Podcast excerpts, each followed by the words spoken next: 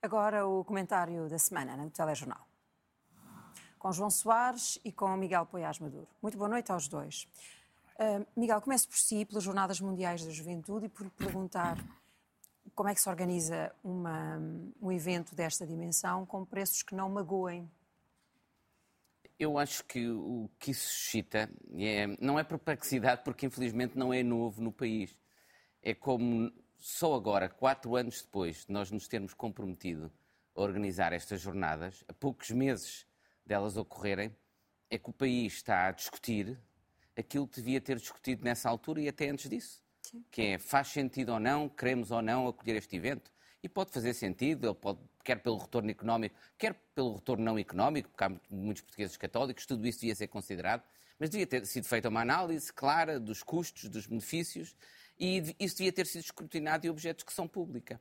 E o que eu acho extraordinário é que é mais um exemplo de como nós em Portugal não fazemos isso. Aliás, o que nós devíamos estar a discutir nesta altura é, por exemplo, faz sentido Portugal já ser candidato à organização de um campeonato do mundo em 2030?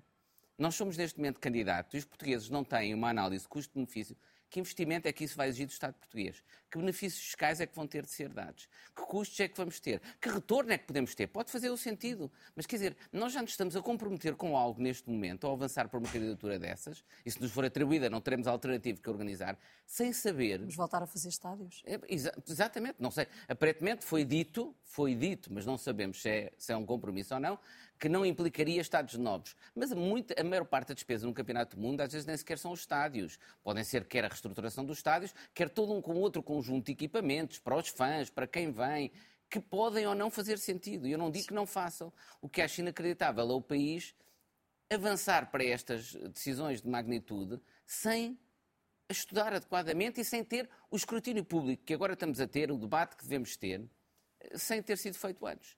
João. Vamos ver, eu estou de acordo com isto, mas acho que houve, apesar de tudo, escrutínio público e houve discussão, porque isto já se sabe há uma série de anos. E o país, de alguma forma, e sobretudo as pessoas que têm responsabilidades políticas, congratularam-se e os médias deram alguma projeção uh, à satisfação que representou para Portugal receber uma jornada desta importância. Eu não sou crente sequer, portanto estou à vontade para dizer isto. Acho que isto é muito importante para nós.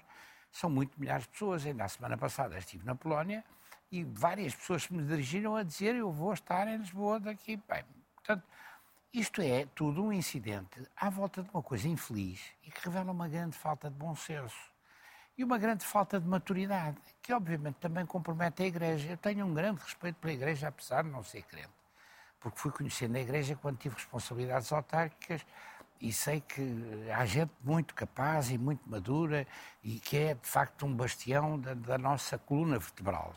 A Igreja e as Forças Armadas são dois grandes bastiões da nossa coluna vertebral enquanto povo e enquanto história. Agora, há aqui uma grande falta de bom senso quando se atiram para fazer, de facto aí é que a última da hora, um palco que custa uma fortuna destas, ainda por cima com um Papa que é uma, uma testemunha de simplicidade e desapego do ponto de vista material. E eu que não sou crente, sublinho mais uma vez, tenho um profundo respeito pelo Papa Francisco. É talvez o melhor Papa que eu de que eu me lembro, e já tenho uns anos para me lembrar, nem vou dizer de quantos papas é que me lembro. Houve vários que já vieram a Portugal. E até tive o privilégio, de, enquanto autarca de Lisboa, ser recebido por João Paulo II no Vaticano. Agora, isto é um disparate. Isto é um disparate, mas pode ser emendado. Não há nenhum drama. A Câmara tem palcos por todo o lado e tem palcos com dimensões muitíssimo boas e com uma simplicidade e com bons sistemas sonoros. Praticamente não é preciso. Eu acho muito bem o que se fez ou que me parece que se fez na zona oriental, que é a requalificação, zona, que é o modelo que, no fundo, nós seguimos e, por influência da Câmara, na altura ainda presidida por Jorge Sampaio, depois presidida por mim, se fez em toda a época, na zona oriental, porque havia nessa altura quem defendesse ir para a zona ocidental e complementar o esforço que tinha sido feito pelo governo anterior em relação ao Centro Cultural de Belém. Agora, é um disparate, isto é um disparate. E, bem, para além daquele mamarracho, que me perdoem, não me levem a mal, aquele mamarracho que propunham para o Parque Eduardo VII. Era uma coisa de um mau gosto aterrador a acreditar Câmara, nos desenhos. A Câmara já Agora, para trás quatro vezes. Quem é o autor, não é? Acho hum. que o Papa Quem precisa... Não sabe ainda exatamente qual é Eu o estou autor. À vontade para isto. Uma questão de fé. Tenho também que fazer um meia-culpa em relação ao, ao monumento que lá está, que é para homenagear a Revolução de 25 de Abril, foi feito por João Cotileiro. E é meu convite, e a responsabilidade aí é minha. E não foi talvez a peça mais feliz do João Cotileiro. Mas isto não tem nada a ver, uma coisa não tem nada a ver com a outra. Acho que o Parque Heródoto VII tem todas as condições para acolher uma grande multidão e as orações que o Papa entender fazer ali, e, e, e como, aliás, a zona oriental da cidade. Agora, é possível emendar isto, era o que mais faltava, era que não fosse possível emendar. É, é, isto está, de facto, a ser tratado um bocadinho à última hora. Sim, mas isso é que é estranho, é que depois... Mas eu não quero culpar a Câmara, não, não há aqui nenhum problema é de simpatias ou tantos simpatias anos, políticas. tantos anos a, a, planear isto, quer dizer, não se avançou e depois a que terminamos com ajustes diretos, não é? Também é uma mas, questão... Ó, se não se lembrar do processo da Expo, Uh, toda a gente dizia que a Expo não estaria pronta há tempos. E nós, eu nisso estive até ao milímetro no último minuto. Foi, ainda estava, tinha Era, responsabilidades. Entanto, uma obra foi, de uma dimensão muito superior. Foi uma obra muito superior, claro. Não, e, no, e, nós em Portugal temos a experiência, nós conseguimos sempre organizar estas coisas, não é? Uh, nós Isso é somos é muito bons organizadores de eventos.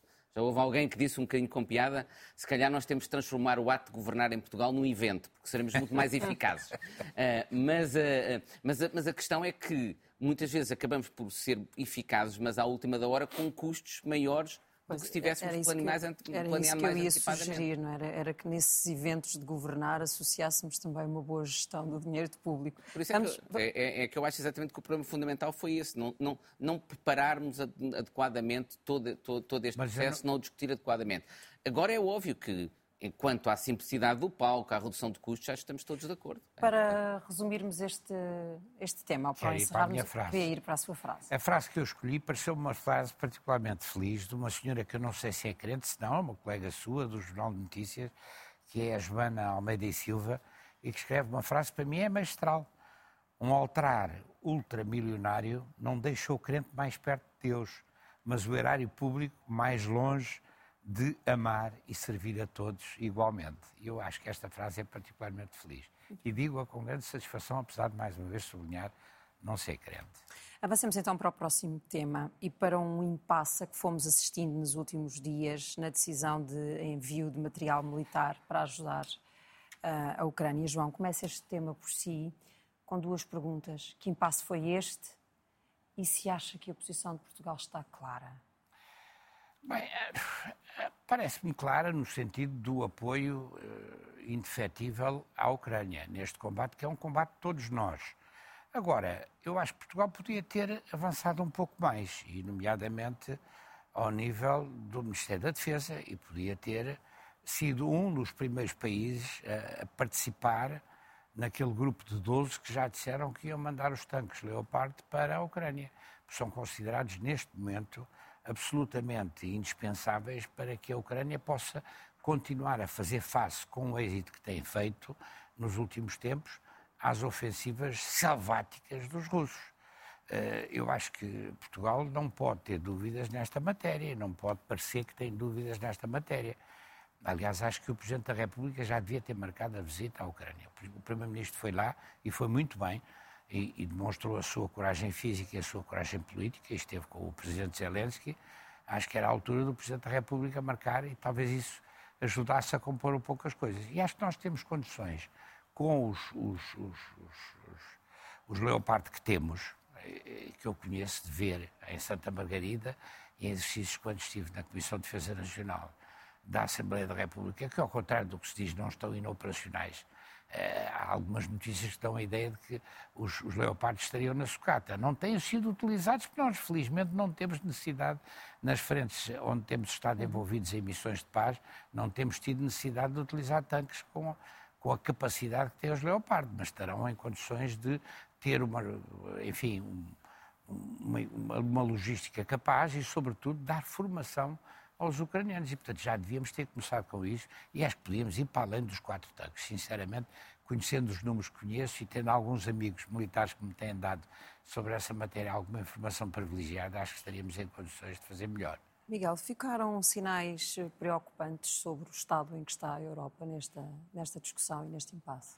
Eu acho que, em primeiro lugar, a Alemanha foi a Alemanha que nós temos conhecido nos últimos anos. Ou seja, acaba por fazer o que é certo, mas demora algum tempo a lá chegar. Foi assim na crise do euro, foi assim na reação à pandemia e no desenvolvimento do PRR, que nós chamamos o PRR. tem sido assim com, com vários aspectos da gestão da crise da invasão da, da Ucrânia, desde a resposta ao nível das sanções económicas, depois a resposta, digamos, energética comum, uhum. agora a questão do do, do equipamento militar. Ao mesmo tempo, eu compreendo um pouco a preocupação alemã, que era era importante que os Estados Unidos da América se comprometessem também a enviar os seus tanques. Foi pouco falado, mas essa era, digamos, que a exigência que a Alemanha fazia.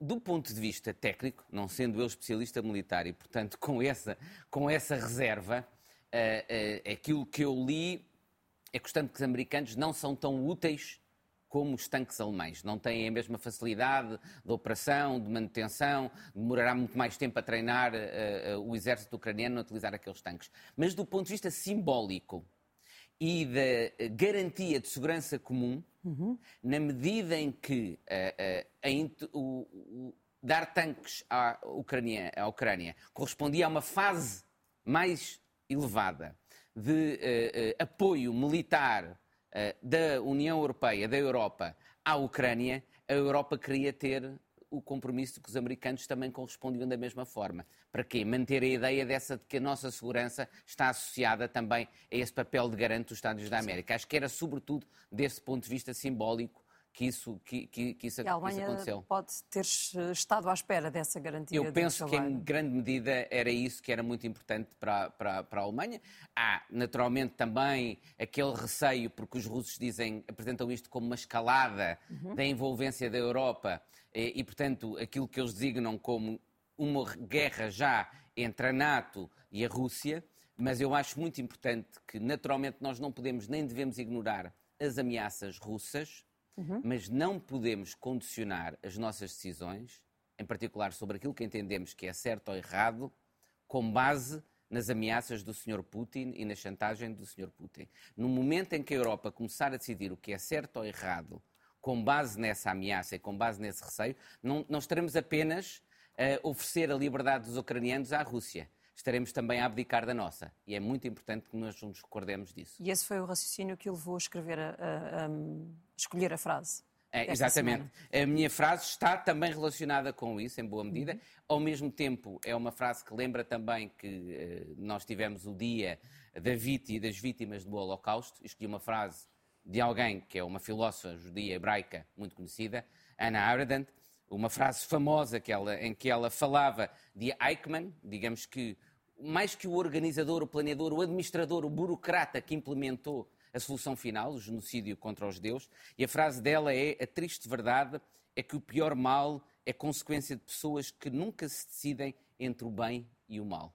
Uh, e no fundo, o que ela quer dizer com isto é que ela ficou impressionada no, no julgamento de Eichmann por, por, não o ver como um ideólogo, como alguém que agia por ideologia, mas como alguém que agia como um mero burocrata. Certo. Uh, e no fundo o que ela diz é que a banal... Uh, ela falou da banalidade do mal, escreveu sobre isso, é que o mal muitas vezes é mais consequência da inação daqueles que não querem tomar posição, quando são muitos, uhum. do que de ação de uns poucos convictos nesse próprio mal. E isso nós temos de nos recordar, não apenas para recordar o Holocausto, mas para recordar também todos estes dilemas morais que nós enfrentamos neste momento.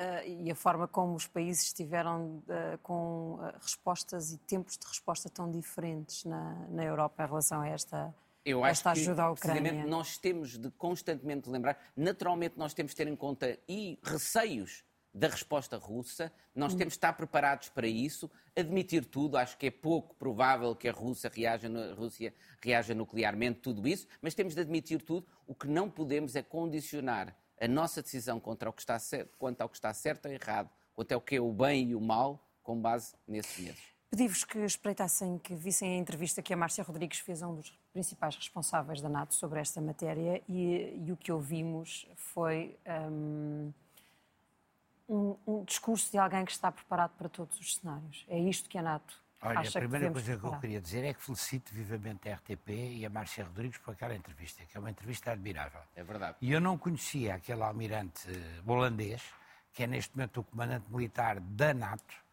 e a entrevista é uma entrevista absolutamente brilhante. Até na forma contida como ele diz as coisas que é preciso dizer na hora em que é preciso dizer. Uh, e a forma como ele disse com, com uma, grande, uma aparente grande secura, mas com uma precisão rigorosa, só com uma palavra, estão preparados para estamos. Agora, era se estamos preparados estamos para um para confronto direto. Preciso, com, para o confronto direto e, e, para outras coisas que ele. Agora, eu acho que aquilo é feito com uma grande argúcia, com uma grande inteligência, como aliás acho que é, é justo reconhecer. Eu estou de acordo com praticamente tudo o que disse o professor Miguel Paz Maduro, mas eu acho que o chanceler Scholz demonstrou ali, não é por ser meu amigo político, eu, por exemplo, o Schroeder tinha uma grande simpatia por Schroeder, mas depois vendeu-se completamente ao Putin e transformou-se num funcionário da, eh, da Gazprom e daquelas coisas todas. É uma coisa lamentável, como o Sr. Blair, o Sr. Blair da, da, da, Inglaterra, que era trabalhista, líder trabalhista. Agora, eu acho que o chanceler Scholz portou-se muitíssimo bem. Eu não podia ser o primeiro. Eles têm uma carga que tem que ver com isso com a Ana Arendt e com essas dificuldades que eles tiveram. Quer dizer, é uma coisa que está presente na geração dos pais deles, na pior das hipóteses, na geração dos avós deles. Portanto, eles não, eu acho que eles fizeram, numa semana, fizeram a demonstração de que não são quem puxa por aquilo, mas que, obviamente, porque os tanques são feitos por eles. E são os melhores do mundo justamente porque são feitos por eles. Por isso é que são ainda melhores que os americanos. E lá estarão e chegam na hora certa. Eu também escrevi isso e disse isso em público antes. Eu sabia que eles não iam falhar. Agora eles têm, como saberá, dos contactos internacionais que têm tido e a Ana, das entrevistas que têm feito, eles têm uma particular sensibilidade e uma particular inibição. Quando, quando nós chamamos corrupção muito café é uma coisa, ou Juncker a um esquentador é uma coisa. Quando, quando esses nomes passam a significar aviões ou passam a significar bombas, é uma coisa completamente diferente. E, portanto, eles têm esse trauma e é preciso respeitar isso. E é bom que esta geração, Não porque em circunstância nenhuma podemos esquecer o que se passou eh, entre 40 e 45, e nomeadamente o que se passou em, em termos de Holocausto. É, e, e eles em primeiro lugar, porque eles têm uma educação cívica à volta disso. E, portanto, eu acho que eh, eh, a Europa tem mostrado, e esta entrevista da Márcia é absolutamente admirável desse ponto de vista. Eu fiquei muito mais tranquilo, até na avaliação que ela faz, que ele faz sobre o Putin. Repararam Sim. também nisso, Sim. que é muito importante. Ele diz, ele, ele diz aquilo com uma grande, uh, com um grande rigor e com uma grande. Nós temos gente da maior categoria. O nosso chefe de Estado-Maior-General das Forças Armadas, que eu não tenho parado de, de, de elogiar, ainda há pouco tempo, vai, vai, terminar o seu mandato agora em março, mas o Conselho Superior de Defesa que se reuniu e que não se pronunciou sobre os tanques, e devia talvez ter-se pronunciado sobre os tanques, espanta-me que o Sr. Presidente da República não tenha levantado, e eu sou apoiante do Sr. Presidente da República, não tenha levantado a questão, elogiou o Sr. Almirante Silva Ribeiro como devia, e portanto nós temos razão para ter orgulho dos nossos militares. e eu fiz a minha muito recruta. rapidamente só esta... Eu acho que o tema que saiu da entrevista, até teve repercussão inter, inter, internacional, internacional mais forte, é a frase dele, a afirmação dele, que estamos preparados para um confronto direto com a Rússia. Agora, ele faz isso muito claramente por duas razões. A primeira é porque temos mesmo de estar, ou seja, não prevemos isso. Ele mesmo disse que achava pouco provável que isso acontecesse, mas tínhamos de estar preparados para ele. Mas o segundo, e ele também tornou isso claro, é porque a Rússia tem de saber que a NATO está preparada para isso. E isso, esta entrevista também serviu para ele comunicar isso à Rússia. Mas ao seu número, João? O meu número é um número que também tem alguma coisa a ver com isto eh, e com os momentos em que a história proporciona que as pessoas estejam ou não estejam à altura das circunstâncias. É a data em que, em 29 de janeiro de 1996, o presidente da França, Jacques Chirac, anunciou, e tem cumprido, que a França não faria mais testes nucleares. E eu acho que nós, portugueses, temos, temos, que ter temos a obrigação de ter uma particular sensibilidade dessa matéria, porque num mandato presidencial de um outro presidente, que era seguramente intelectualmente muito mais interessante que o presidente Jacques Chirac, e com quem eu tinha afinidades políticas que não tinha com Jacques Chirac, foi François Mitterrand, a França, por causa dos testes nucleares que fazia no Pacífico, num atol do Pacífico, fez os serviços secretos franceses em Auckland, na Nova Zelândia, salvo erro, em Auckland, da Nova Zelândia, meteram umas bombas num barco e o único, o único morto nesse, nesse terrível atentado, do qual eles pediram desculpa, mas pediram um desculpa com 20 anos, um barco da Greenpeace. Exatamente. Greenpeace foi um português, que se chamava Fernando Pereira, a quem eu presto homenagem. Nunca prestamos homenagem ao Fernando Pereira, mas o Fernando é Pereira foi um homem que morreu pela paz e pela paz no mundo eu acho que é uma grande. E o, Chirac teve duas vezes essa circunstância. Quando foi do ataque ao Iraque também, do Bush Filho, Ele foi o que disse nas Nações Unidas, nós, nós nisto não embarcamos. Temos de avançar muito rapidamente, Miguel, para o seu número. Então, o meu número é 125 milhões, resulta de uma notícia da SAP 24. 125 milhões é o valor que o Estado pagou em serviços jurídicos às sociedades de advogados desde 2018, portanto, nos últimos cinco anos, que compara com 70 milhões nos cinco anos anteriores a 2018. Qual, qual é a relevância disso? É que, portanto, nós estamos a pagar mais depois da criação em 2019, em 2018, da Jurizap, que era um centro de competências jurídicas dentro do Estado, para o Estado pagar menos e fazer poupanças. Portanto, há aqui alguma coisa que não correu bem, nada bem. Era uma boa ideia, continua a ser uma boa ideia, do meu ponto de vista, a criação desse centro de prestação de serviços jurídicos dentro do Estado, mas, obviamente, não atingiu o objetivo pretendido, que era reduzir a despesa do Estado com, com contratação externa de serviços de advocacia, porque, pelo visto, ela quase duplicou. Miguel Pérez Maduro e João Soares, obrigado aos dois. Boa noite. Boa noite.